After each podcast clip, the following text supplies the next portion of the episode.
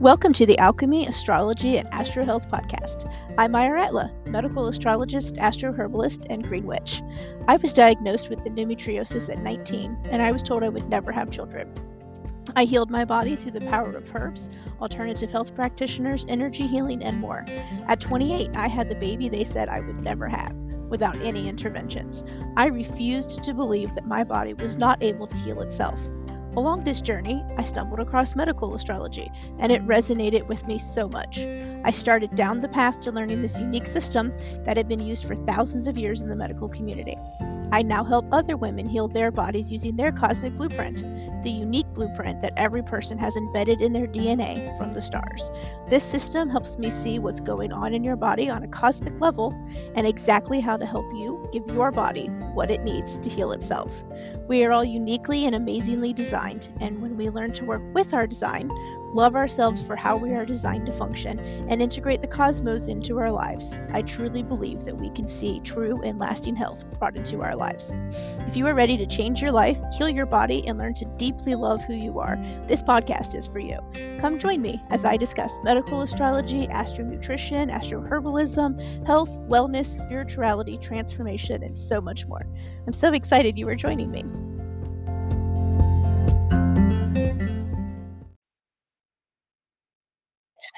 Hi, everyone, and welcome back to Alchemy, Astrology, and Astro Health. Today, we are going to be talking about Medical Astrology 101, and we're going to be doing like the overview of the planets because we're going to start on the planets now.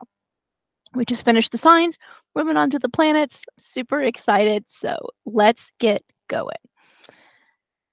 So today's episode is going to be a quick overview of the planets of medical astrology.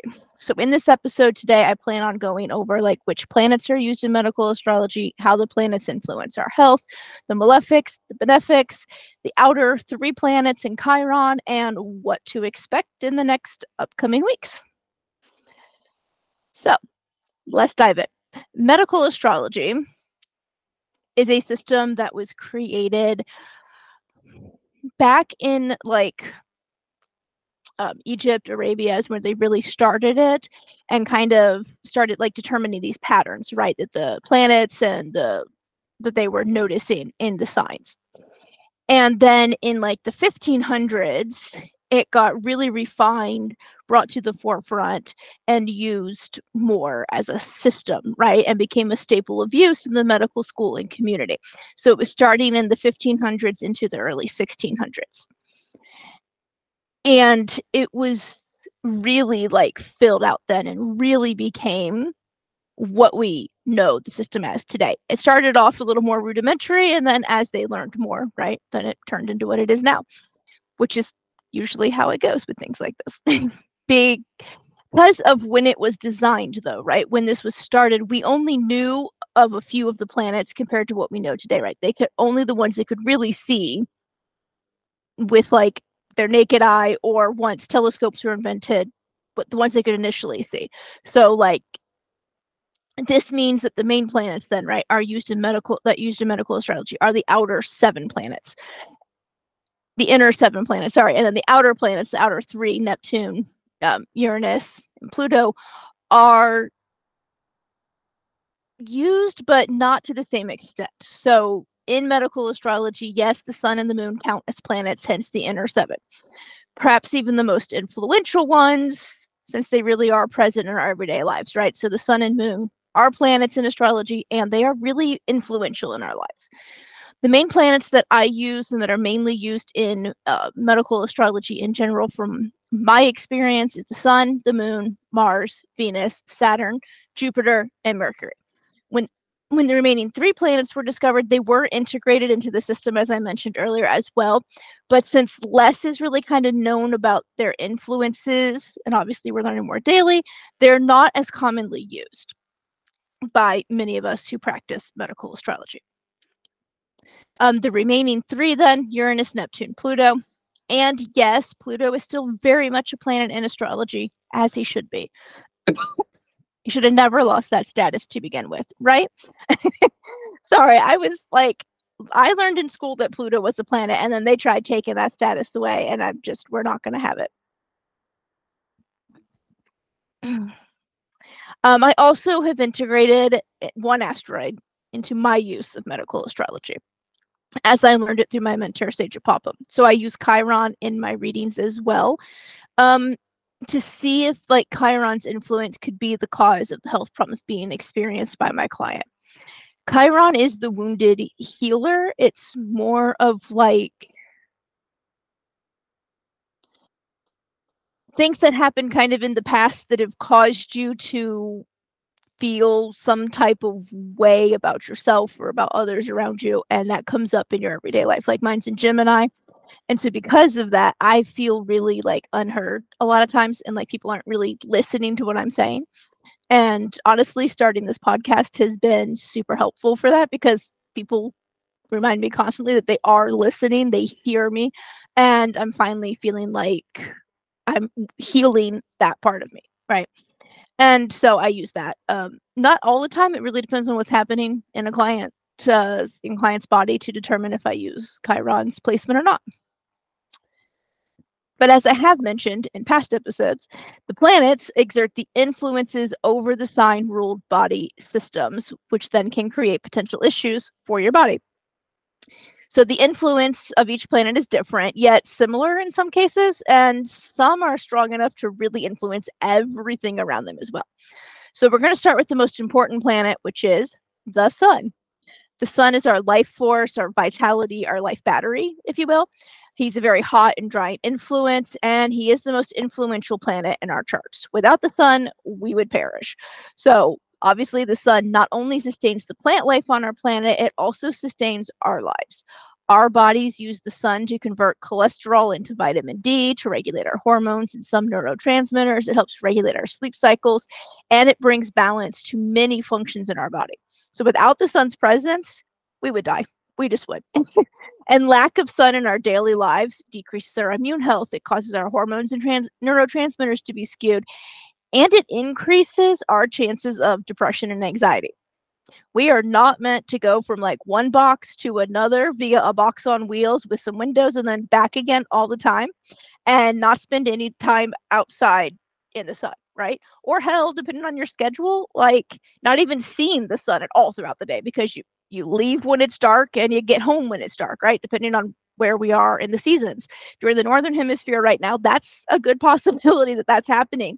That you're leaving for work when it's dark and you're getting home when it's dark because we're in winter in the northern hemisphere currently. Well, almost winter. It's officially still fall, but and because of that, that's really what happens. And when this occurs, right, the sun decreases in our lives. We find ourselves suffering from poor sleep, wacky hormones, decrease in fertility, horrible periods start happening, depression and anxiety skyrocket, and so much more.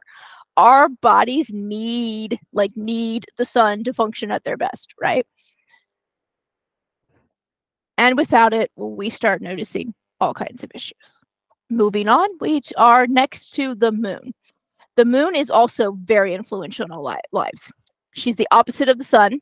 So while the sun is hot and drying, the moon is cooling and moistening which, as you know, the moon governs the water levels on the earth. So that kind of makes sense, right? The moon also governs the water levels of our bodies as well. So this is why, like on a full moon, you might notice like bloating or swelling is more common in your body than like when we're in a new moon phase or closer to the new moon, right? And the moon is a balancing force for the sun. So while the sun is our life battery, the moon is the wiring that distributes the life force, right? The moon is the distributor of our life force to all of our body systems and organs that need it to function properly. So the moon takes that stored life force energy from the sun and moves it to where it is needed throughout our bodies. So depending on which sign the sun is in, this means that your life force is going to build up quickly, slowly, hardly at all, right?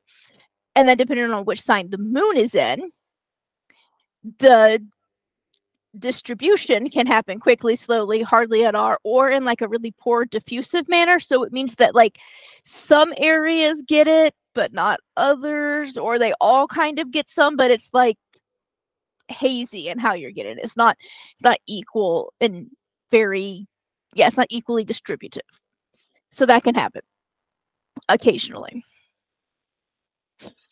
All right, the next planet then is Mars. Mars is the warrior planet, and as such, it governs our metabolism and our movements. It governs our muscles and our adrenaline and our adrenal glands, right? That hot that hot, that fight and flight reaction. There we go. It is, Mars is a very hot and drying influence. It's in medical astrology, it is hotter than the sun, and it leads to a lot of inflammatory conditions within our bodies. And if it's not balanced, that can happen more. If it's afflicted in your chart, that's a higher possibility as well. It also governs our febrile response of our immune system. And so Mars likes to like punch things out of your body. So it brings on fevers that are hot, swift, and high. They bring them on fast and hard to kick out whatever is trying to invade. And I mean, well, it's the warrior planet after all, right? And so it likes swift, decisive action that kills whatever it needs to kill and then can move on to do whatever's next, right?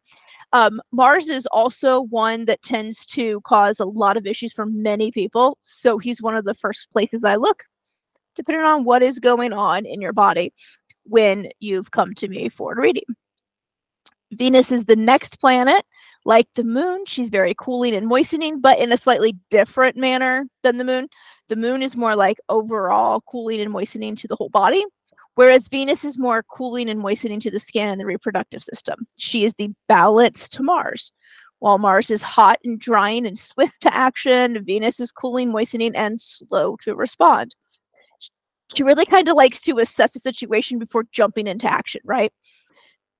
She wants to take time to mull over her options and then choose the best one, which makes sense if you think about the signs that she rules. On the other hand, Mars is more hot headed and just leaps into action without much thought or any attention to the details or really caring what the outcome or consequences of that action might be, right?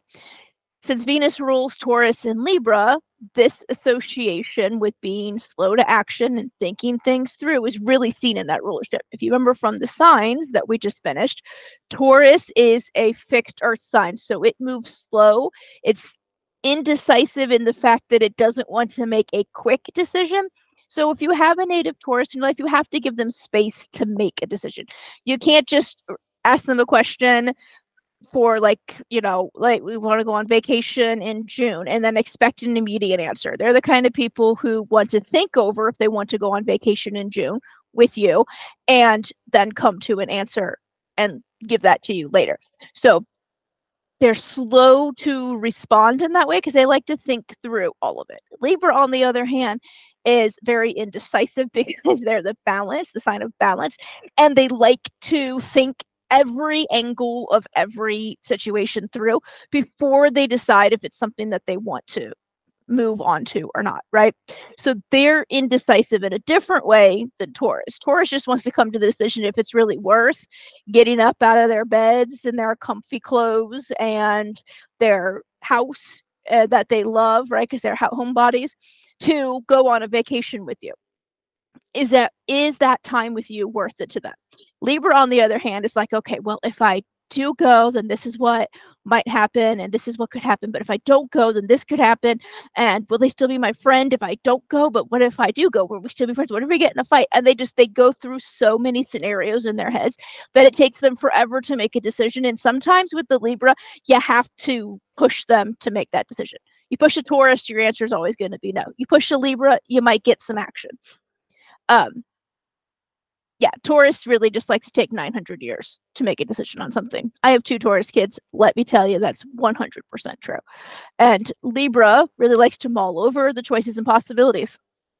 Ultimately, also taking 900 years to come to a decision, but in a diff- for a different reason. I say this though as someone with two Taurus children and a bunch of Libra friends. So, you know, I love you guys. It's just, it is who you are, and that's okay. The next planet that we move on to is Saturn. Saturn is a very constrictive, restricting force on the body. It's a very cold planet and it brings a lot of coldness as well as dampness in a way, but more because it's like trapped dampness, stagnation, right? Constricting, that's keeping fluids in places that they shouldn't be. So this means when it's very constrictive, restricting force, right, that it really likes to cause issues with blood flow and nutrients and energy getting to the body in whatever areas the sign it is in governs. Unfortunately, Saturn's not really content with just staying right there and stopping that and just being like, this is it. It likes to also influence the planets next to it, the planets adjacent to it, and the planets across from it in your chart. So he's kind of like the bully of medical astrology in a way. Um, Saturn just wants everyone to know like how powerful and strong he is. And while he's named after the Roman god Saturn, who was the god of agriculture, harvest, abundance, that kind of stuff, we see the influences here being a bit harsh sometimes. Though the abundance part makes sense, right? Saturn has an abundance of energy that it wants to just share with everybody around them. And yeah, it it can be a bit rough. This is one of the other places where I see a lot of issues. While Mars is the seat of like inflammation in the body, Saturn is like the seat of chronic health conditions. It causes chronic issues issues because it constricts and restricts the blood flow with the nutrients and the energy to the areas for so long that eventually dis-ease and imbalance happens and then things start breaking down. But by the time you get a symptom sometimes that things are happening it's been going on for so long and your body can no longer compensate that now you are suddenly very sick and it feels like it just happened you know? Even though it's been years in the making. On to jupiter now. Jupiter is the gas giant planet. It's always expanding and wanting more and more and so in this case, Jupiter's influence is then really expansive and energizing. It brings excess energy to the body areas that the sign it is in rules. Jupiter's motto is too much of a good thing is never too much. It's really rare that Jupiter is actually the cause of whatever ailment your body is experiencing, however, despite that motto and bringing excess energy um, it is possible to be the influence in the you know where the seat of like health issues is if it's placed in the sixth house. Otherwise it has a fairly benign influence on the body. Jupiter just wants everyone to be happy and jovial. So its influence is usually overall very positive.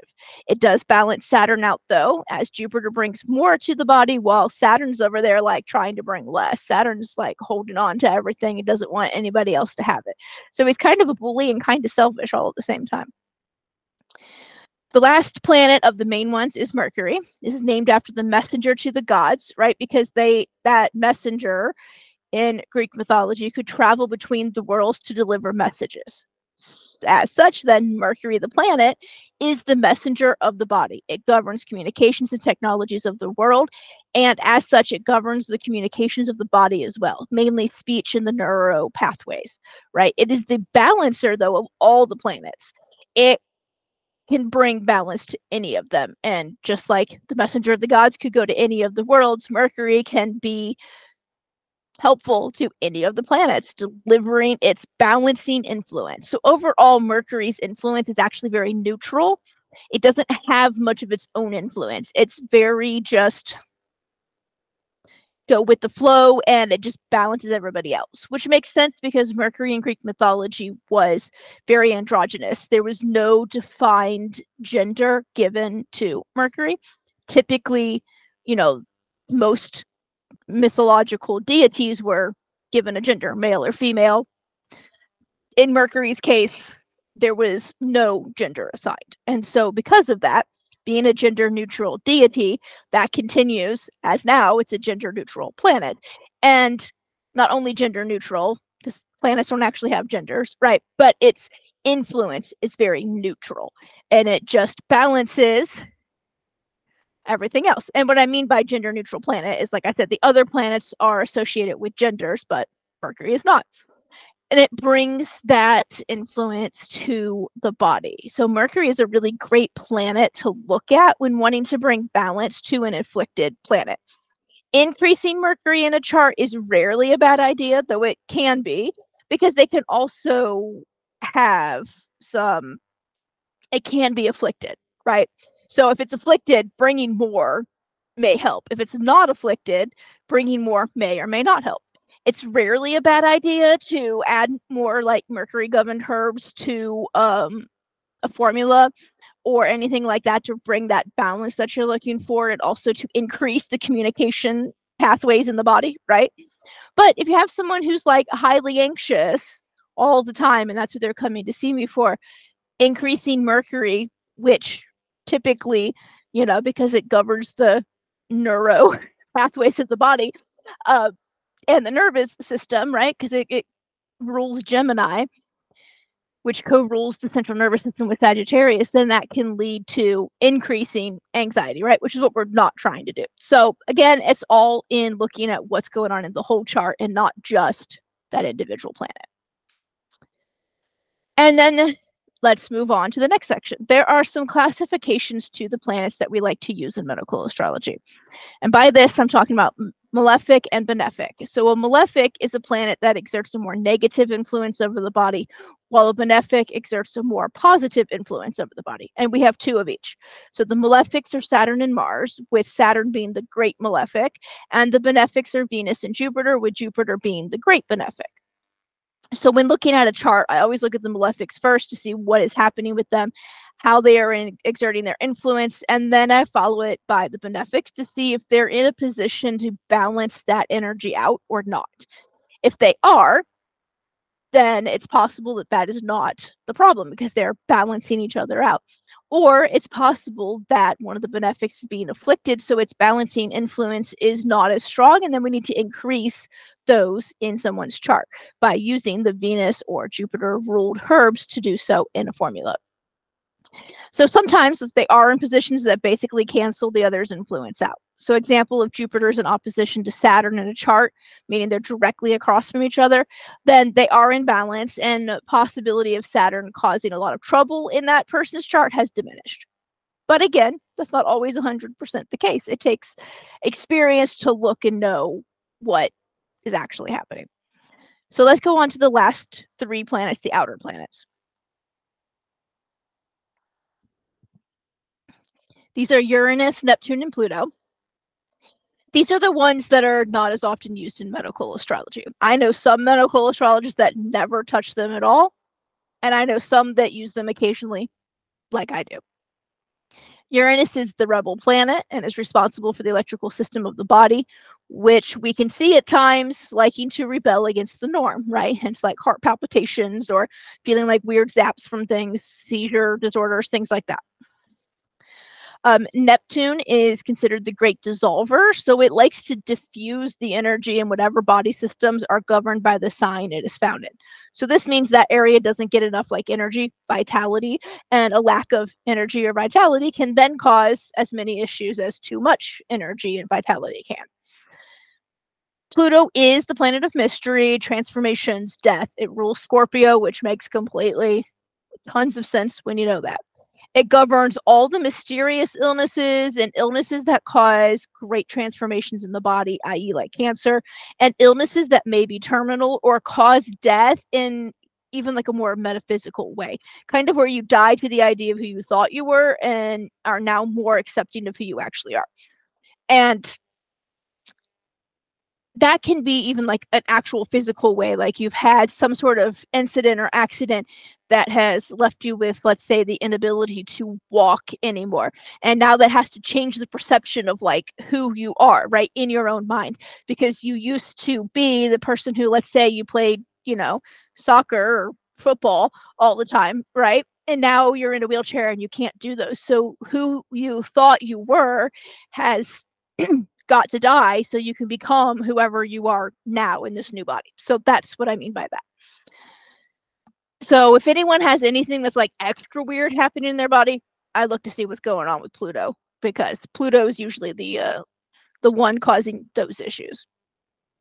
Neptune is also the planet of addictions.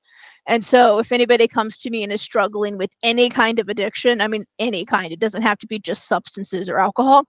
I look there to see what's going on with it. And um, by balancing that out, a lot of times those addictions will either disappear altogether or become much more manageable in a way that makes it possible for a person to become sober and stay sober, right? So Just an FYI, if you're struggling with some addictions, that's something else that medical astrology can help you with. So, Chiron is the point in the chart in regular astrology, like I said, that's considered the wounded healer.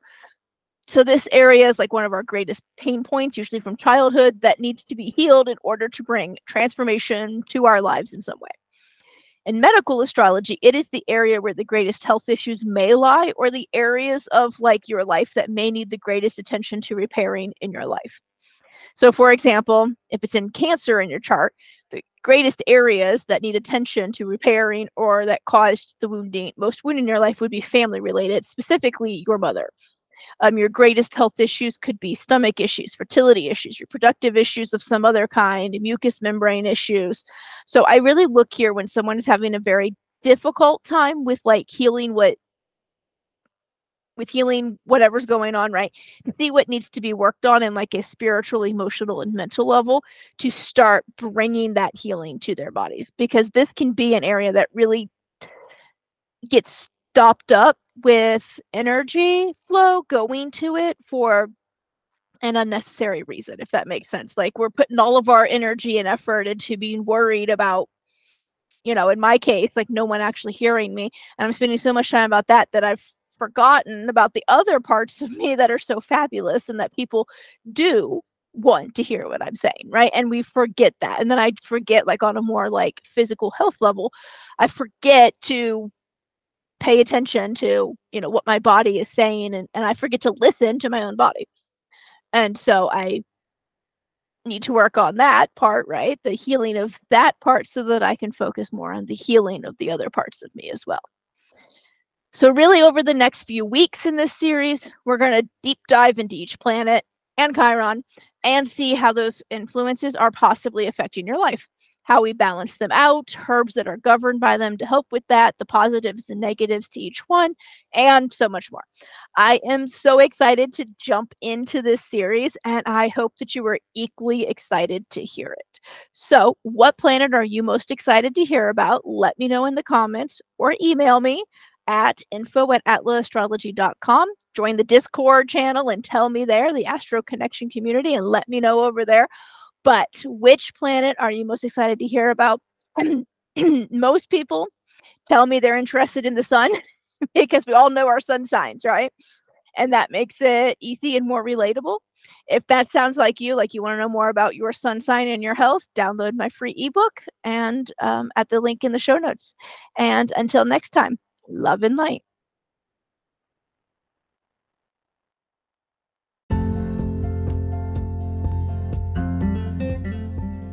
Thank you so much for joining me for another episode of Alchemy, Astrology, and Astro Health. I hope you enjoyed today's episode as much as I enjoyed making it. You can find all relevant links to today's show in the show notes below.